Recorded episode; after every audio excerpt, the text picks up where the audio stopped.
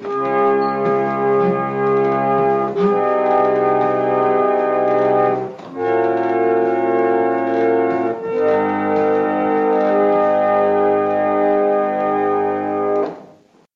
and welcome to Ipse Dixit, a podcast on legal scholarship. I'm your host, Brian L. Frye, Spears Gilbert Professor of Law at the University of Kentucky College of Law. My guest is the Honorable James E. Baker, Director of the Syracuse University Institute for Security Policy and Law, Professor of Law at Syracuse University College of Law, and a professor at the Maxwell School of Citizenship and Public Affairs.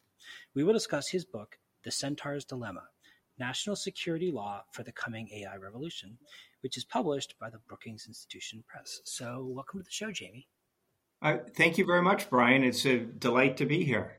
I'm really happy to have you on, and I'm happy that uh, I believe it was Tom set up this this interview. Tom Odell, wonderful uh, member of our team uh, and a great scholar. So, Jamie, I was wondering if you could start this conversation by talking about the centaur metaphor that you use for thinking about artificial intelligence. Why do you think that's a, a helpful metaphor? Fair question. Uh, good question. I chose the centaur and the centaur's dilemma uh, as the title of the book um, because when the Department of Defense, which is pushing AI work in on the government side, most AI work is occurring in industry and occurring in academia. But within the government, it's the Department of Defense that, in large measure, is driving uh, uh, the government's look at AI. Um, and they talk about human machine teaming. And when they talk about human machine teaming, they refer to a centaur model. Um, and the centaur, of course, is not half horse and half man, it's half machine and half man, hence the centaur. Uh, but the centaur's dilemma, and notice that it's a possessive dilemma, not a plural, uh, not plural centaurs, but possessive centaur. Um, the centaur's dilemma is that with artificial intelligence, uh, one of the I, I found that most many of the ethical issues and challenges of artificial intelligence is how to maximize the benefit of the capacity of working at machine speed and doing things that only algorithms and artificial intelligence can do, but how to do that without losing human control. And the dilemma is in each context, how much human control do you assert and how much machine independence do you permit? And one of the dilemmas is if you assert too much human control, you lose the benefit and the advantage of the machine capacity. On the other hand, if you don't assert enough human control, you may not have control of the outcome or understand what has occurred. So that's a fundamental dilemma that occurs over and over again when we're talking about artificial intelligence. I can give you a few examples if you'd like. The most dramatic, of course, which is not the most important because it's not the uh, not the most imminent, and um, but uh, with the area of autonomous weapon systems, lethal autonomous weapon systems, there, of course, the question is uh, to what extent will you allow the weapon system to make firing decisions, targeting decisions, without an affirmative human decision in place?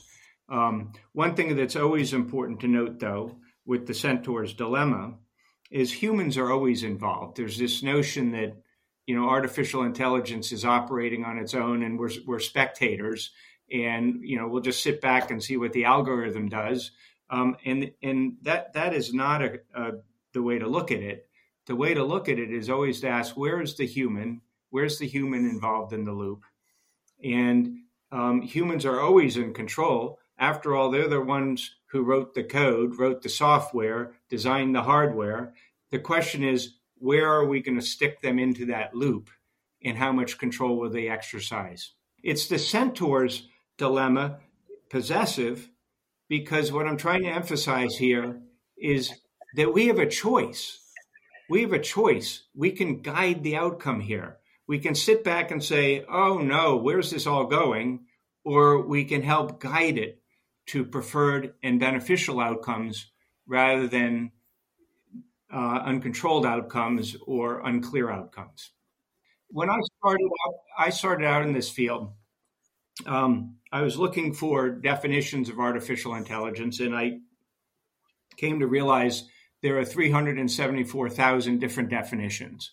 Um, it, and the one I have uh, landed on uh, in terms of uh, user friendly, um, and also I think quite accurate, is the one that the National Security Commission on Artificial Intelligence has used. Um, and here is their def- definition AI is not a single piece of hardware or software, but rather a constellation of technologies that give a computer system the ability to solve problems and perform human tasks that would otherwise require human intelligence. Now, let me tell you why I like that def- definition. First, um, it notes that it's a constellation of technologies.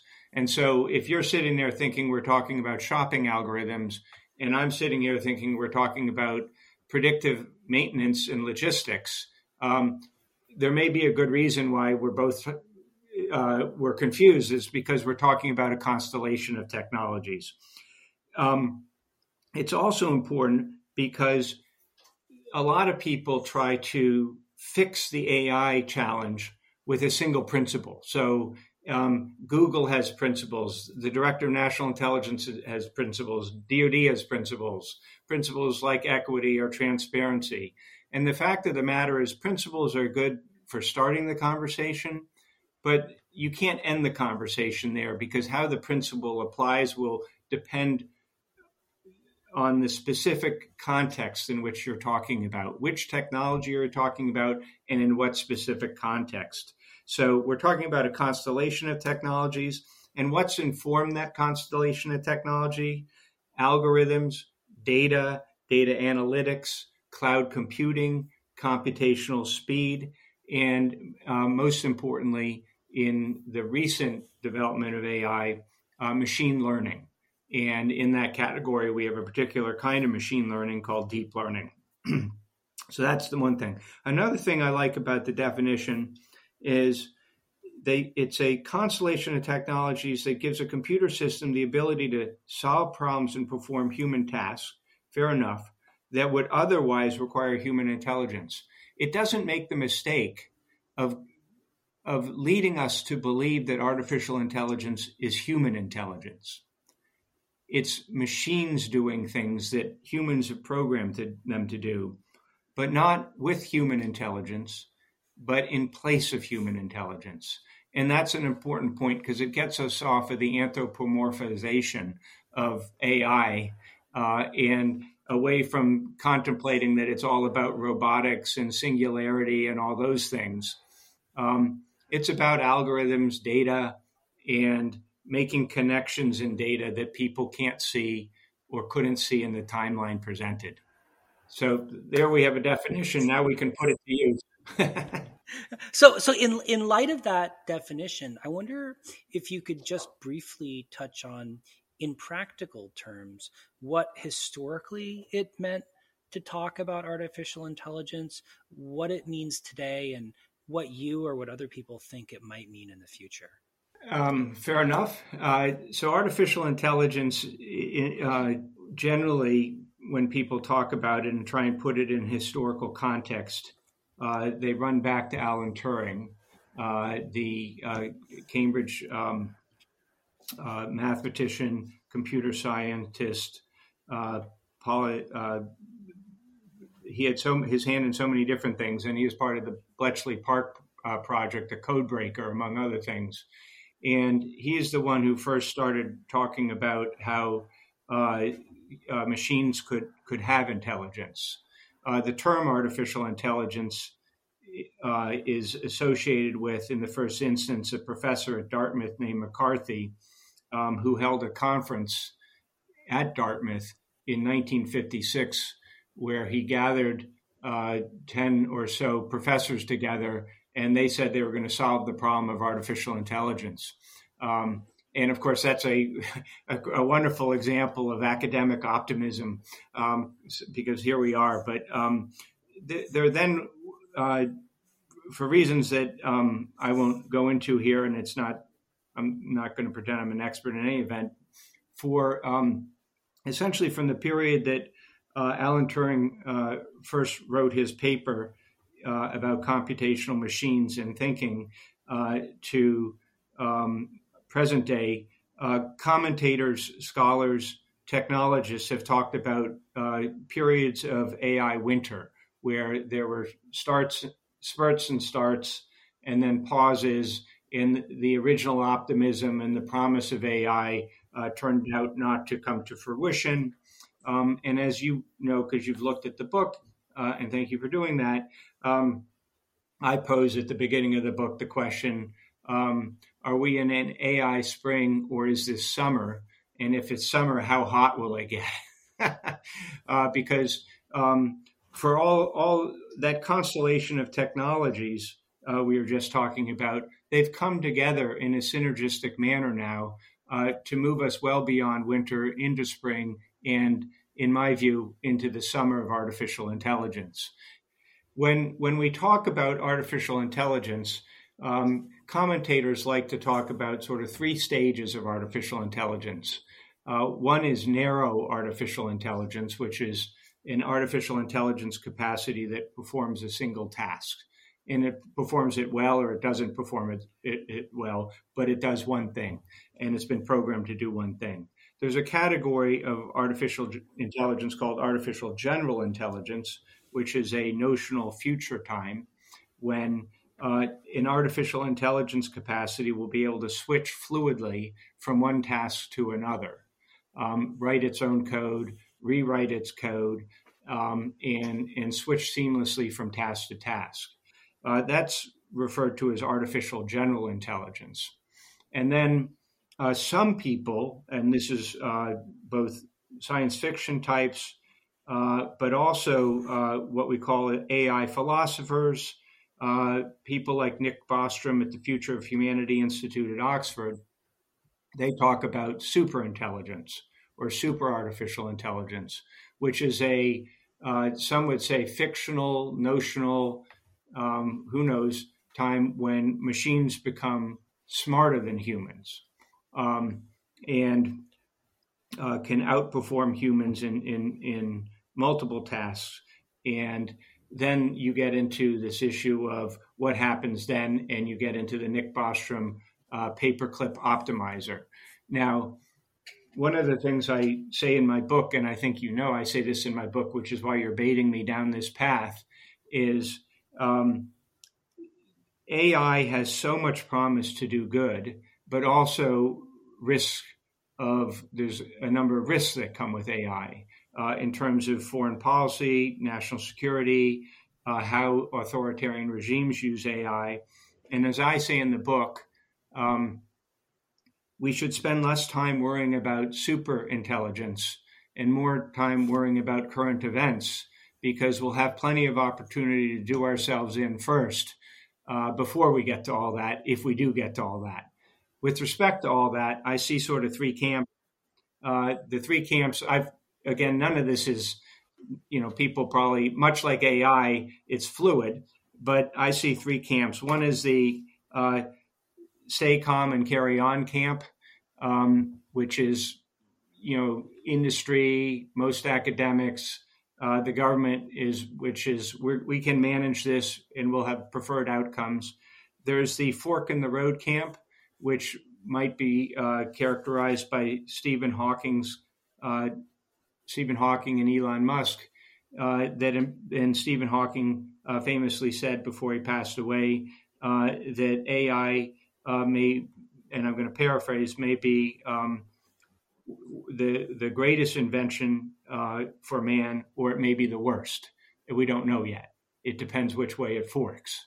Um, and then there's the James Bostrom Camp, who he wrote a book called Our Last Invention, and it was our last invention because it ended up being the invention that then led to the demise of humans. And uh, James Barrat is his name, um, and I think the uh, whether he really believes that will happen or he's trying to provoke folks to try and regulate and manage this better is is a, a, one question.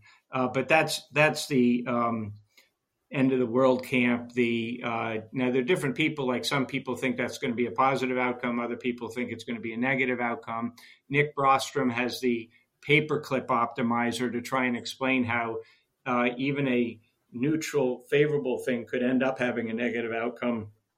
Um, but one of my one of the purposes of my book uh, is to move us out of the future in science fiction phase and into the present day phase, um, because we're going to live with the results of what we do now for many years to come. In how we choose or not choose to regulate artificial intelligence design in the national security space and in other spaces will um, define uh, much of our century. And if we get it wrong at the outset, um, we may be able to correct it, but we may not. And um, we, we ought to take purposeful steps and not just sit back and watch.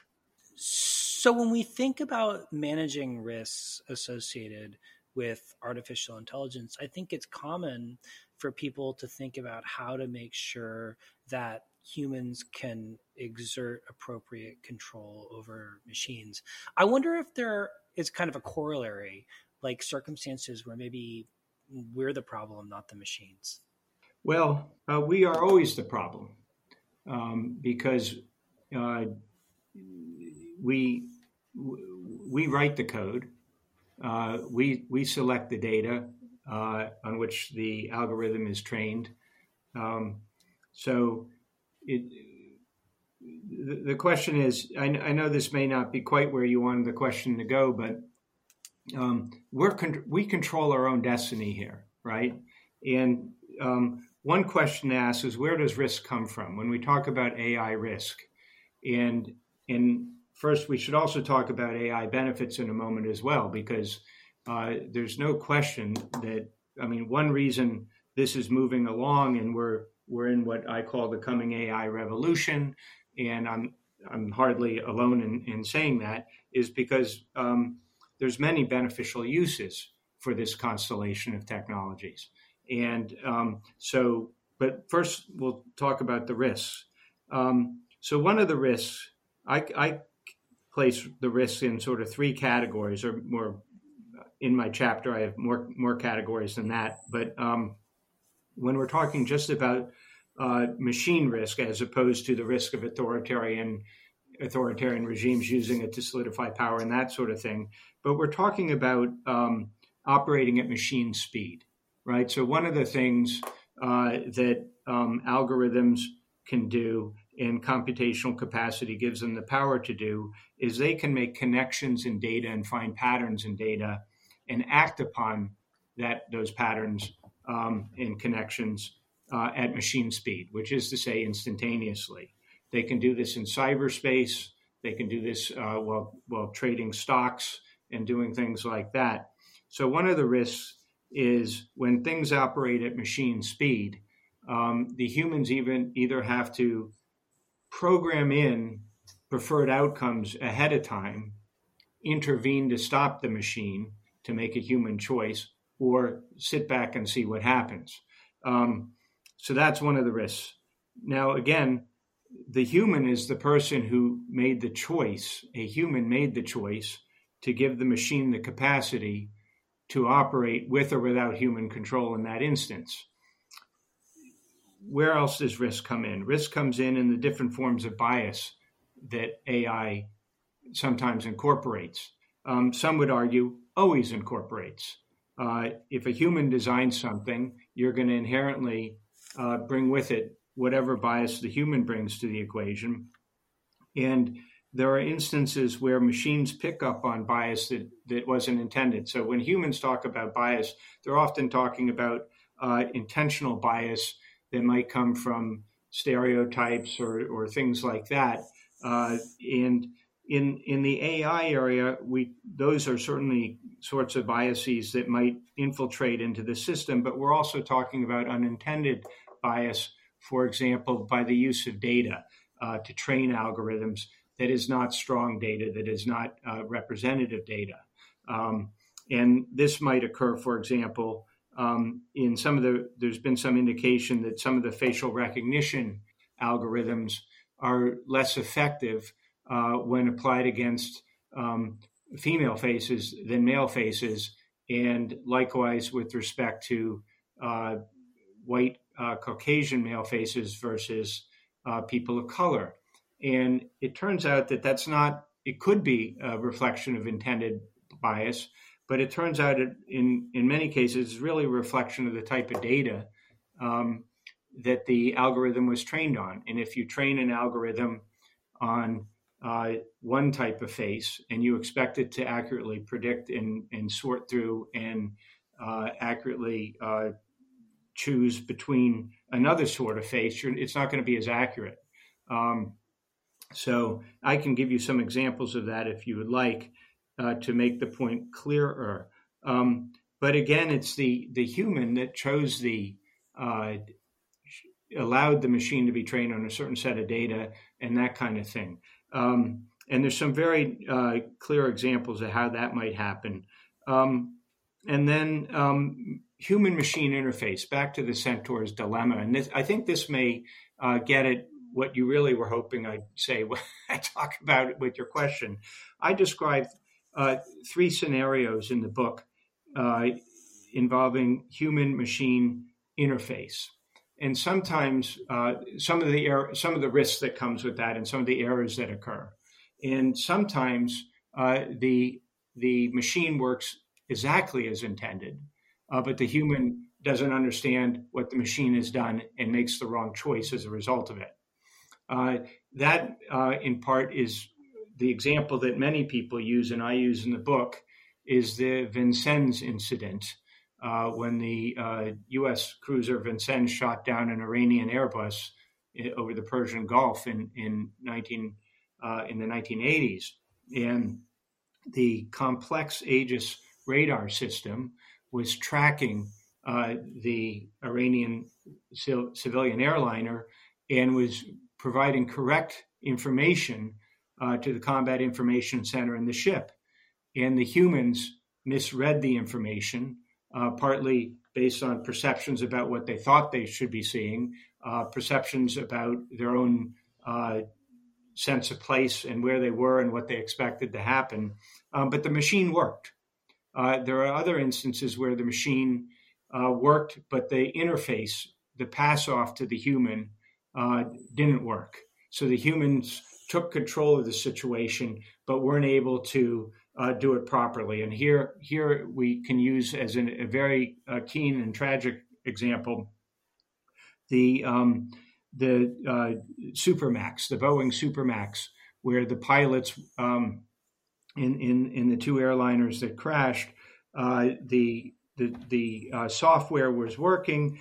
It, it, but turned command of the, the aircraft back over to the pilot who was not able to control at that time because they didn't understand what was happening.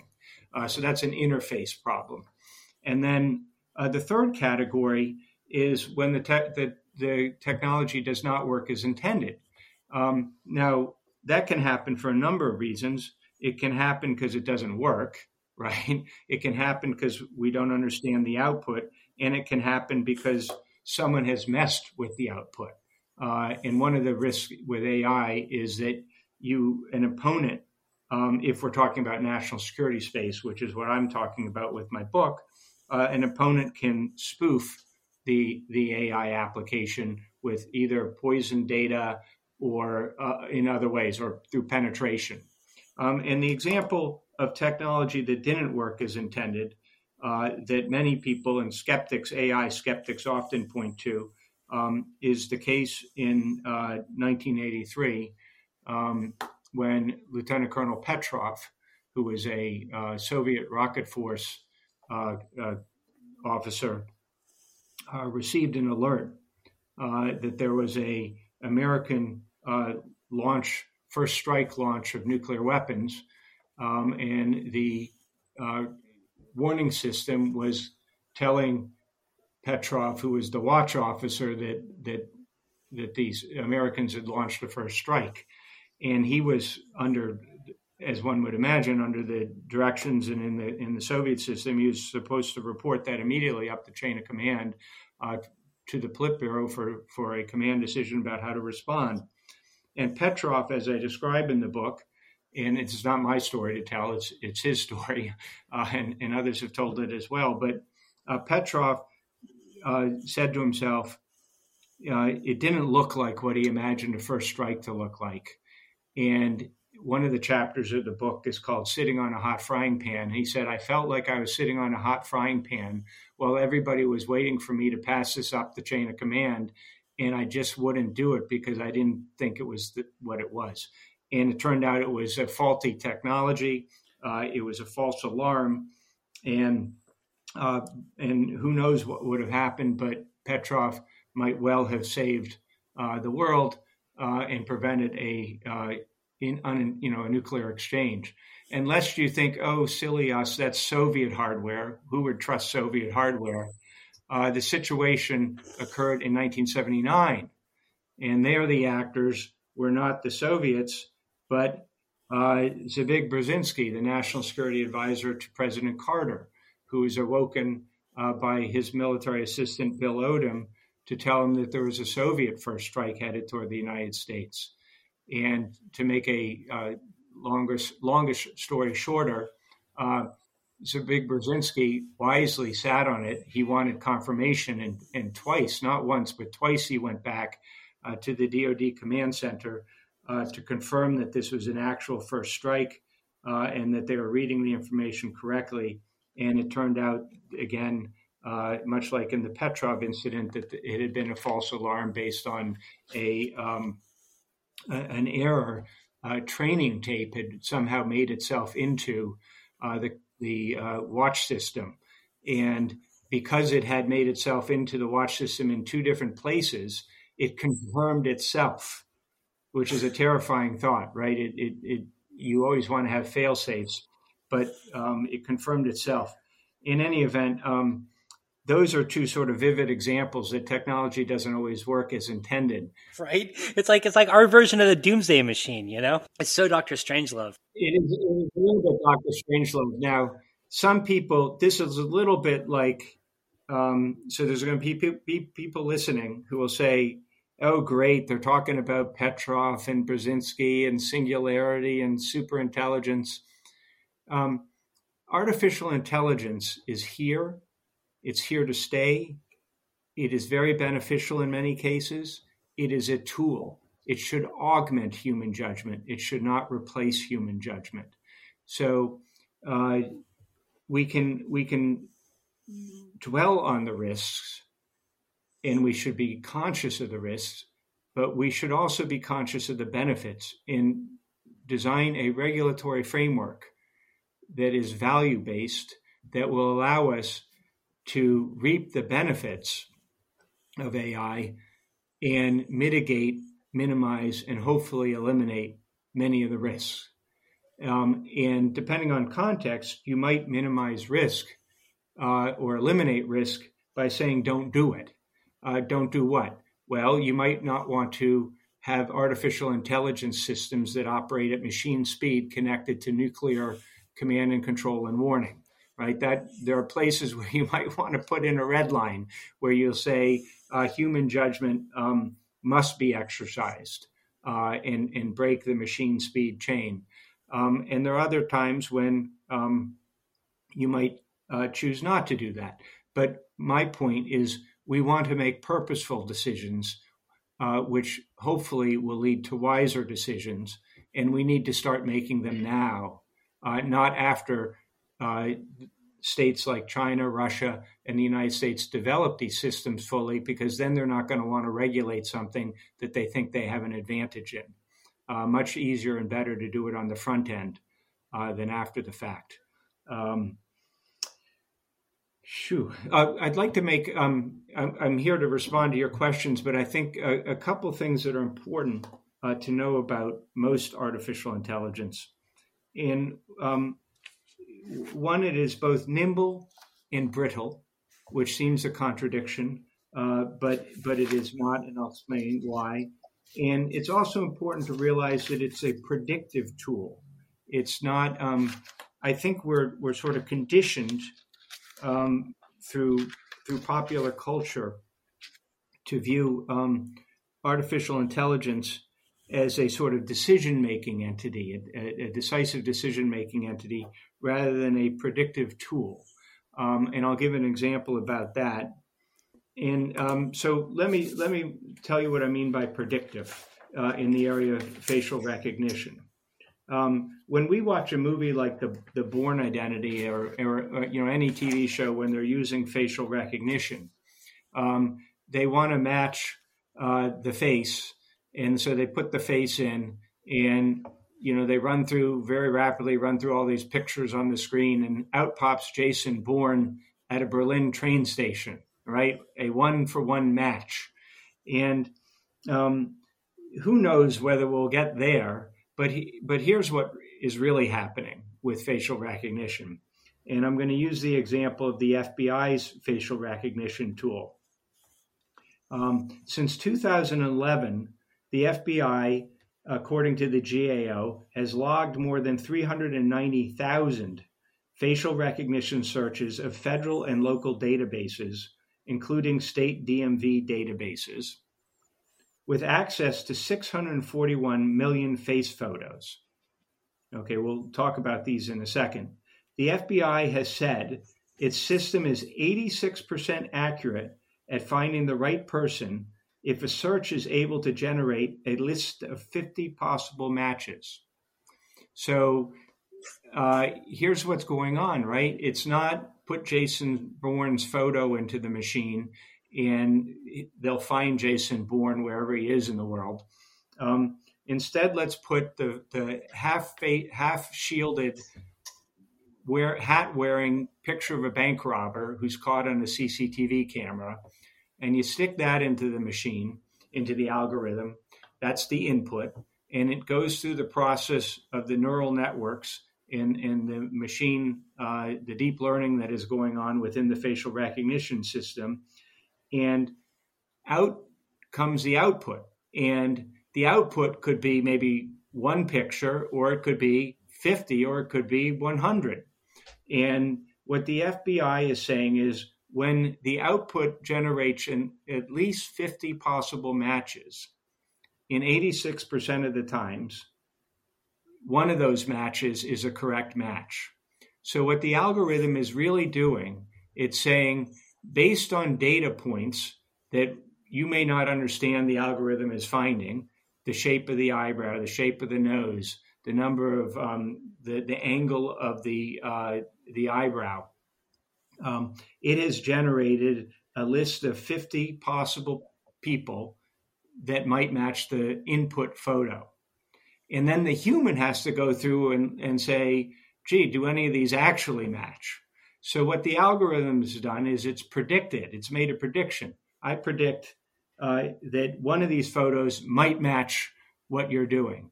Um, another example, a Google search. When you type in a Google search and you get the links back, it's not saying the answer to your question is this link. It's saying it's making a prediction that one of those links will answer your question.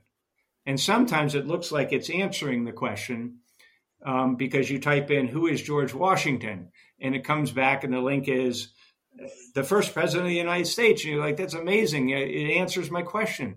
No, it merely predicted based on other human behavior and prior searches that in more instances than not, that was going to answer the question. But your neighbor might be named George Washington. And if you're looking for your neighbor, that's not even going to come close, right? Uh, but the algorithm was predicting that that will answer your question. Um, so prediction is it's important to understand that, and therefore it's important for humans when they use AI applications to understand what they're getting and what they're not getting. Um, and uh, so so nimble and brittle at the same time.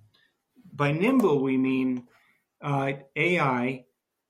Most AI is very quick at discerning uh, gathering meaning from data from many sources at once in a way that a human could never do. Um, that's how driverless cars can drive because they're taking in all this data at once, processing and making predictions about what the car should do or not do, and that sort of thing. Um, that's very nimble. Humans can't process that much data. no way, no how. But when they say it's brittle, that means if you throw something at the AI that it hasn't been trained on, it's going to falter.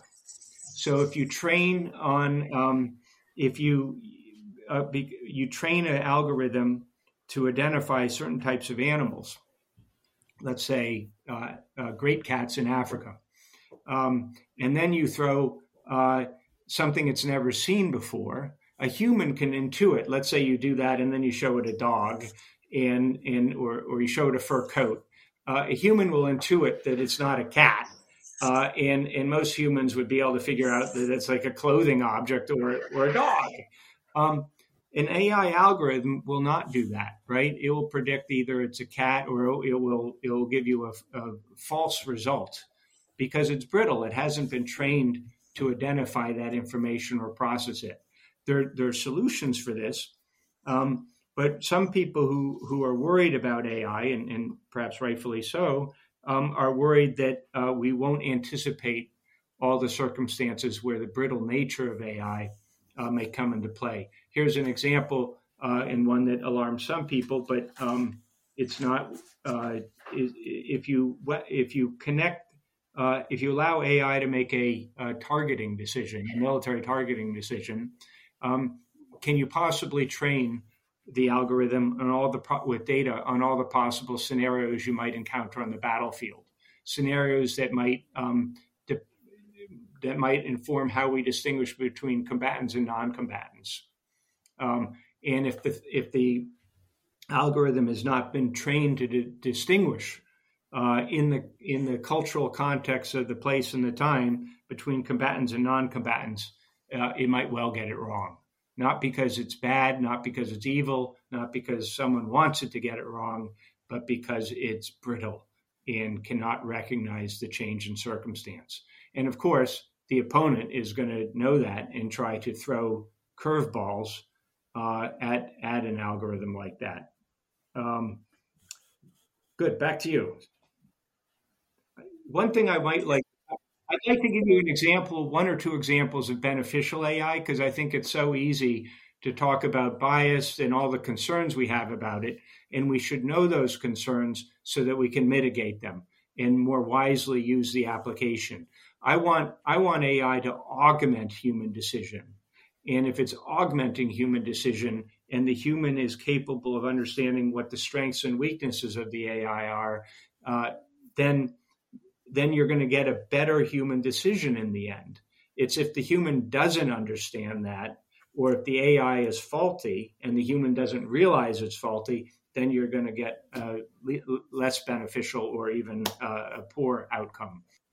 It seems pretty clear that artificial intelligence is going to, and in many respects already has, changed our lives and our economies and the way we do things in a really wide range of different ways. But but your book is focused on the national security implications of of AI. So I wonder if you could talk a little bit about what you think the most important national security implications are and where you think there might be benefits uh, specific to national security related issues uh, stemming from artificial intelligence and its application in terms of national, so let's talk about um, uses, potential uses, um, and uh, there are, uh, and here we are focused on national security. So if we if we remember that um, uh, AI is a constellation of technologies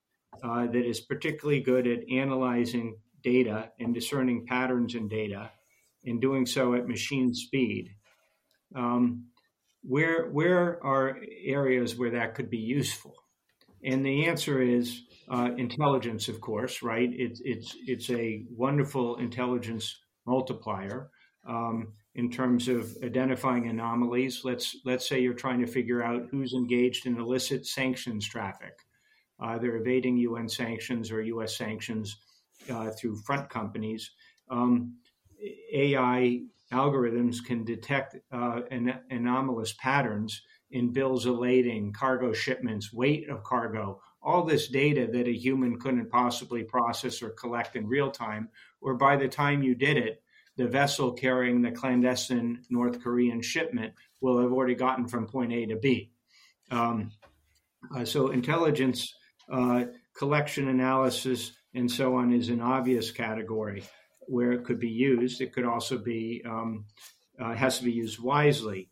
Uh, military applications are abundant, and I think that here's an area where I'd like to remind our audience that while lawyers in particular, but but many people would have the tendency to jump to the lethal autonomous weapon system debate or perhaps think about the use of AI to coordinate swarm technology, which is definitely out there and coming. Um, it's AI is first manifesting itself as it already is in things like predictive maintenance, logistics, um, medical uh, research analysis and detection, uh, which of course has both national security purposes and also uh, civilian purposes. Um, again, because of pattern detection and anomaly. Now, you also know from uh, reading popular uh, journals as well as hopefully my book uh, that AI systems have beaten grandmasters at chess, grandmasters at Go, in in these various games, and uh, they've done that in part by predicting the, by studying the past moves of players, but also predicting all the future moves at the same time, um, while they learn the game themselves in, in optimal ways to play the games. And that's an area where you can um, you can imagine that being used to try and predict how a opponent might behave in a particular circumstance as well. Um, there was a recent uh, DARPA uh, exercise that got a lot of attention, and that involved a uh, algorithm that was designed to engage in an F-16 dogfight, and it was called Alpha Dogfight, and it was a contest to see if a company, which company, could come up with an algorithm that could defeat a F-16 master fighter pilot in air-to-air uh, combat. And it turned out in the in the context of the simulation that they ran that the uh, algorithm defeated the pilot uh, five out of five to zero five times, which means the pilot was shot down five times, um, and this. Uh, so different people can look at this and, and extract different lessons. And one lesson is, well, that's certainly going to encourage the continued research into this area, isn't it? Um, and what what was going on? Well, one of the things that was going on was that the algorithm doesn't uh, experience fear, uh, doesn't experience fatigue, and was able to calculate uh, in a way that the human couldn't the absolute edge of the performance capability of the F 16. So it was cutting corners and doing, uh, taking actions that very skilled pilots know how to do, but it could do it right up to the edge of performance capability without cracking the aircraft up. So it gave it itself an advantage. It also had the advantage that in the end, it didn't mind if it got shot down, right? Because uh, it was an algorithm. Um, now, uh, critics also would then say, yeah, but there's certain things it couldn't do. Um, first of all, it was in a simulation. Uh, it wasn't being spoofed. It wasn't dealing with certain aspects of combat um, and it wasn't communicating with wingmen and, and other participants. And um, a lot of the things that pilots do aren't just flying the aircraft in in in that in a dogfight, but also working with wingmen and with others uh, to coordinate attacks and so on. So there's there's certain things that the algorithm was not doing in the context of the dogfight. Um, anyway, it's an interesting uh, indicator of, of what might be coming. Um, let's let's look at one of the benefits, which is pattern recognition, and see how that might apply to uh, medical stuff. And I'm going to put the pandemic aside for the moment, um, and instead uh, give. I, I, try to find examples that um, normal normal people like me think, can relate to. As I like to say, when I started looking at this topic, I couldn't spell AI. And um, one of the things I want the audience to know is normal people uh, can understand artificial intelligence if you take the time. Um, and normal people need to understand artificial intelligence so we can step into this vacuum and start to regulate its use and regulate it wisely. In India, uh, there's 70, 70 million people who have di- diabetes. Um, I'm getting this from articles and I give the citations in, in the book. Um, and uh, and yet there are only 11 ophthalmologists for every 1 million people. In other words, um, uh, in India, it's very hard to get an eye doctor's appointment. And uh, diabetic blindness is a very real problem. Uh, it's a very real problem for anywhere there's diabetes. Uh, but when you have 70 million people who are diabetic, there's there's a, a high percentage, uh, or a certain absolute number are going to get diabetic blindness. It also turns out that diabetic blindness is something that's easily treated if identified in an early stage. And one way you can identify it in an early stage and treat it is by looking at the pattern of the eye, uh, by looking into the into the uh, into the eye and seeing a distinct pattern formation uh, that is an indication of the development of diabetic blindness. Um, so a one a company developed a uh, algorithm, an AI application that can look at uh, look at the eye and detect the pattern of the eye and match the pattern against a database in the United States of all prior pictures, some with diabetic blindness and some without, and indicate which of the eyes are most at risk of developing diabetic blindness. Then what do they do? They take the people who are most at risk and they make sure they're the ones who get to see the eye doctor, not not all the other people. But so this is a great example of the centaur at work, the machine helping the human make the right choice about which patients to prioritize. And there, there's a lot of different scenarios you can uh, use such an example for. So you can look through data let's say you're going to um, put it back into the national security sphere, uh, you're trying to determine uh, uh, which. I'm trying to be careful here. Which which thing to listen to uh, in real time, uh, which pictures to examine in real time, or you have uh, 24 hours of straight um, video feed from a drone platform, a remotely piloted vehicle that's collecting video feed and the human is sitting there trying to watch 24 hours of video feed, nodding off, tired. Um, they miss may miss the key anomalous event in the video feed, and what the algorithm can do through pattern recognition is signal to you which is the five minutes in which a human does something, or or a pattern emerges in the slide that is anomalous to what you were looking for, and now you can have the human examine that um, and uh, so that's an example of a positive um, use of pattern recognition in this area. In your book, you suggest that the nuclear arms race may offer helpful analogies or helpful frameworks for thinking about uh, national security policy in relation to artificial intelligence in the future. I wonder if you could reflect a little bit on that and, and kind of talk about what kind of lessons you think we might be able to draw from those previous experiences. What happens? So, what here's what happens when the law is not clear or uh, well well drafted for what it's being used for. Um, so, we'll stipulate uh, that the key national security law in, in this area, the National Security Act of 1947, as amended, uh, did not have AI in mind when it was passed originally in 1947, nor the Communications Act of 1936, right? So, as a general, general matter, uh, the law does not keep up with technology. We already know this from the internet. We know this from any, virtually any technology. Um, so we'll stipulate to that. So, what happens when the law is not up to date? uh, lawyers um, apply the law they have.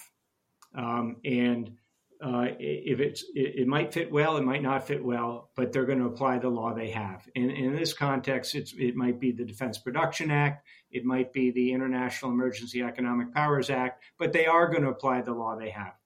Another thing that happens is it heightens the importance of constitutional law because constitutional law always applies, even if there's a statutory framework that more specifically applies.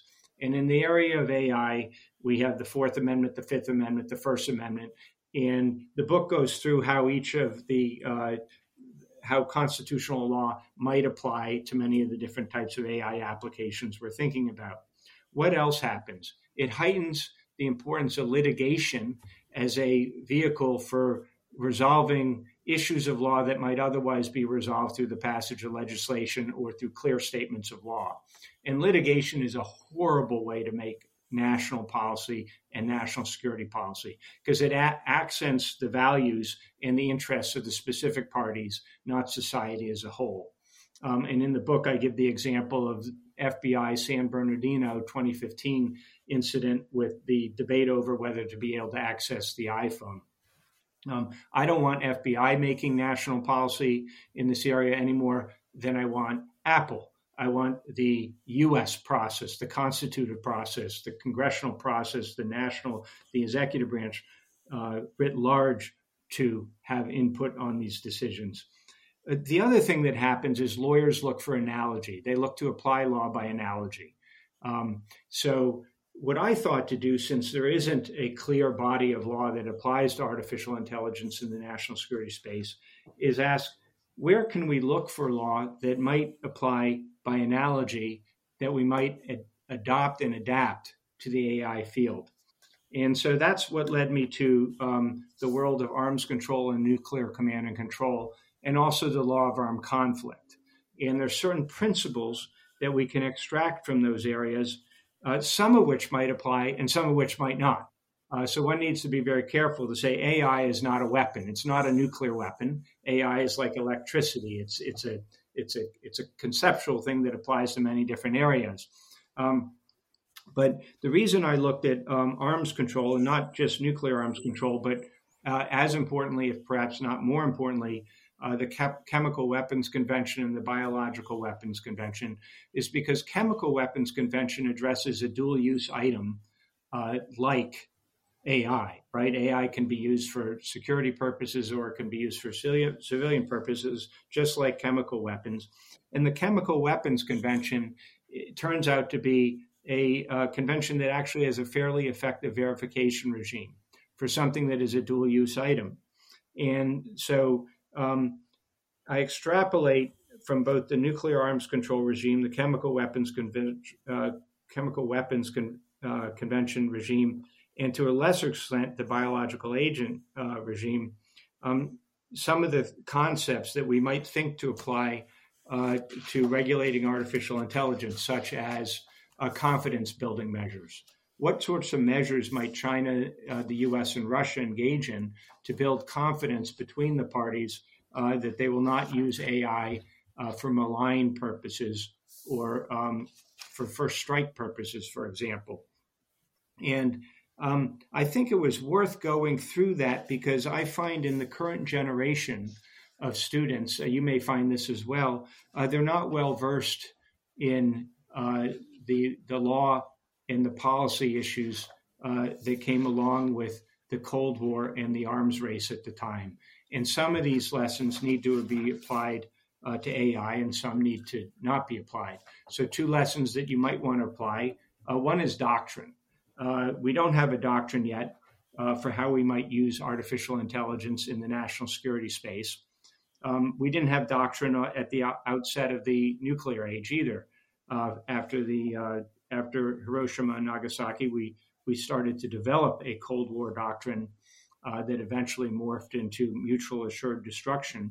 But if you look back at the history of what the doctrine was um, until the 1960s, it was pretty horrific. It incorporated concepts of first strike, um, and it was not proportional.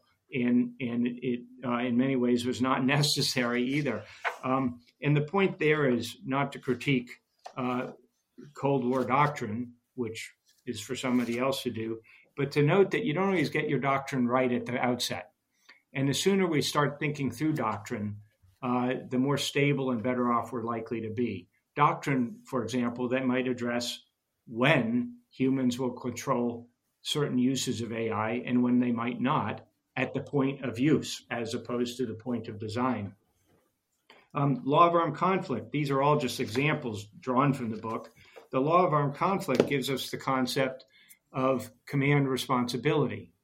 And in the law of armed conflict, the commander is responsible for everything his unit does or doesn't do, or that he had reason to know about and failed to stop. And so when people say, well, who are we going to hold accountable? Should we hold the designer accountable, the software engineer, the person who uses the AI? Uh, my response is, well, let's look to the law of armed conflict. The commander is responsible, uh, whether he's directly done something or not. Um, why not hold? Why not figure out who's the commander in the context of a particular AI application? and hold them accountable and not worry about who designed the thing, who built the hardware, who did this. The commander, you used it, Mr. President, you own it.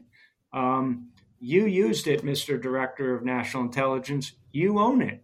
Uh, you're responsible. And, and with that responsibility and accountability will come a desire to go back and figure out how the thing was designed and whether it actually works.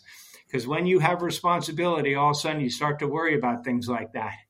But when responsibility is diffuse, that's somebody else's problem, right? I'm sure it works well. I can't imagine the software engineer made a mistake, right? But when you own it, when you're the responsible party, you're going to go back and check.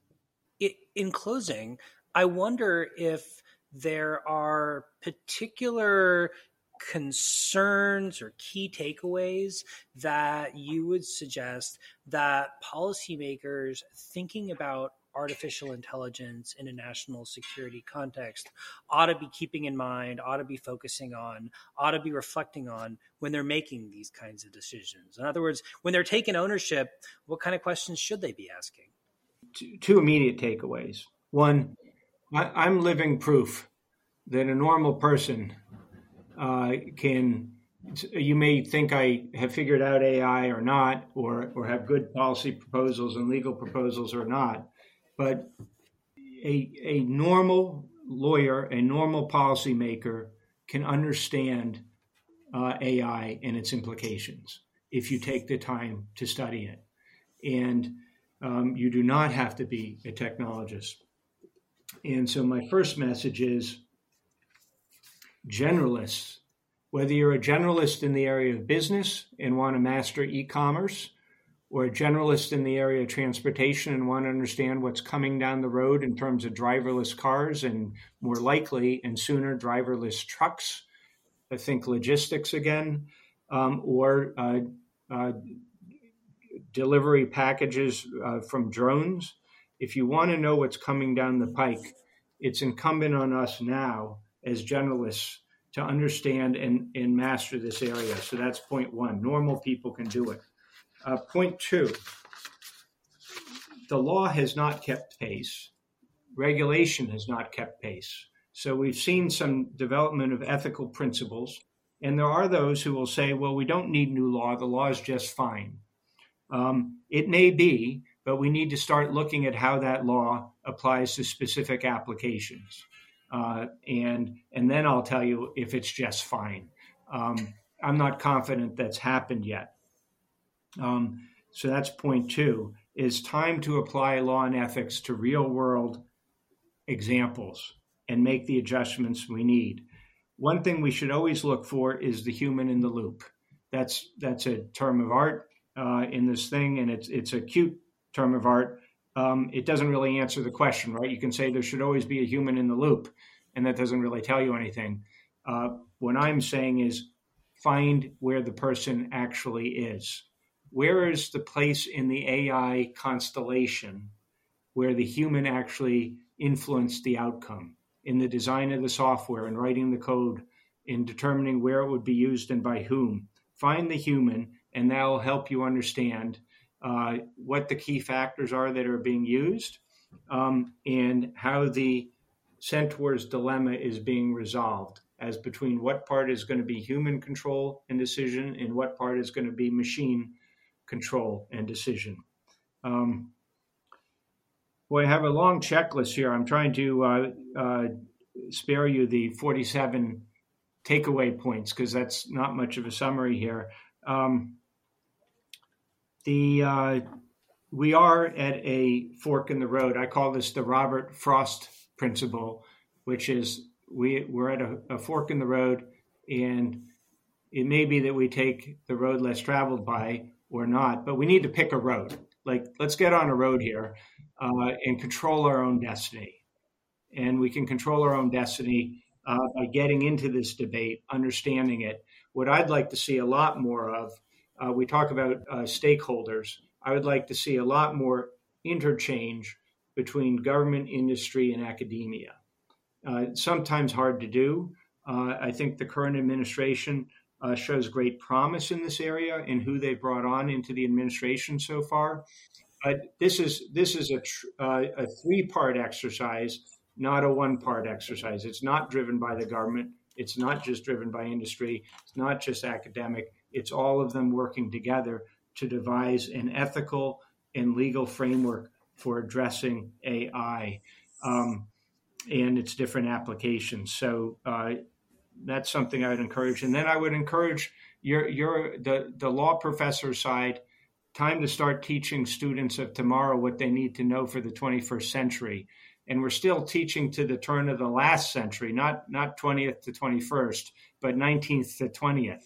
Uh, we need to start teaching for the 21st century, and the students uh, of the 21st century will need to know emerging technologies. They'll need to know AI if they're going to succeed uh, to their potential in the century ahead. So, time for law schools to start teaching artificial intelligence um, and giving a comfort level to tomorrow's lawyers and practitioners uh, in this very important area. Thank you, Jamie, for coming on the show. It was so great uh, reading your book and talking to you about it. I learned a lot, and I hope that listeners will check it out because there's way more in the book than we were able to touch on in this conversation. Thank you, Brian.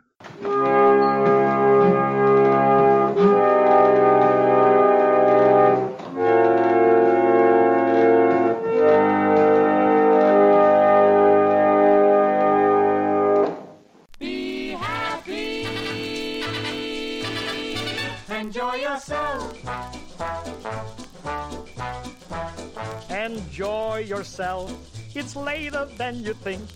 Enjoy yourself while you're still in the pink. The years go by as quickly as a wink. Enjoy yourself, enjoy yourself. It's later than you think. You work and work for years and years. You're always on the go. You never take a minute off too busy making dough. Someday you say you'll have your fun when you're a millionaire. Imagine all the fun you'll have in your old rocking chair. Enjoy yourself. It's later than you think. Enjoy yourself. While you're still in the pink. The years go by as quickly as a wink. Enjoy yourself, enjoy yourself. It's later than you think. Your heart of hearts, your dream of dreams, your ravishing brunette. She's left you and she's now become somebody else's pet. Lay down that gun, don't try, my friend, to reach the great beyond. You'll have more fun by reaching for a redhead or a blonde. Enjoy yourself. It's later than you think. Enjoy yourself. While you're still in the pink, the years go by as quickly as a wink. Enjoy yourself, be happy. It's later than you think.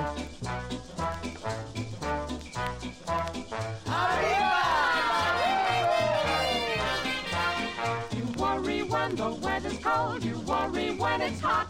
You worry when you're doing well, you worry when you're not. Worry, worry all the time, you don't know how to laugh.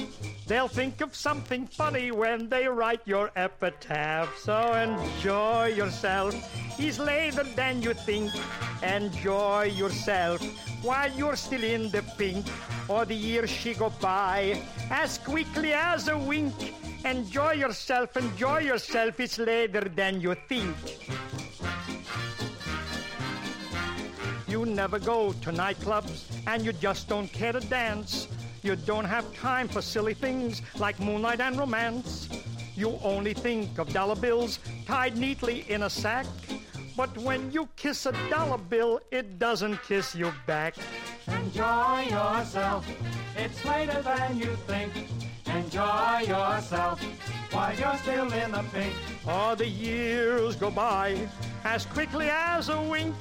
Enjoy yourself. Enjoy yourself. It's, it's much, much, much, much, later than you think.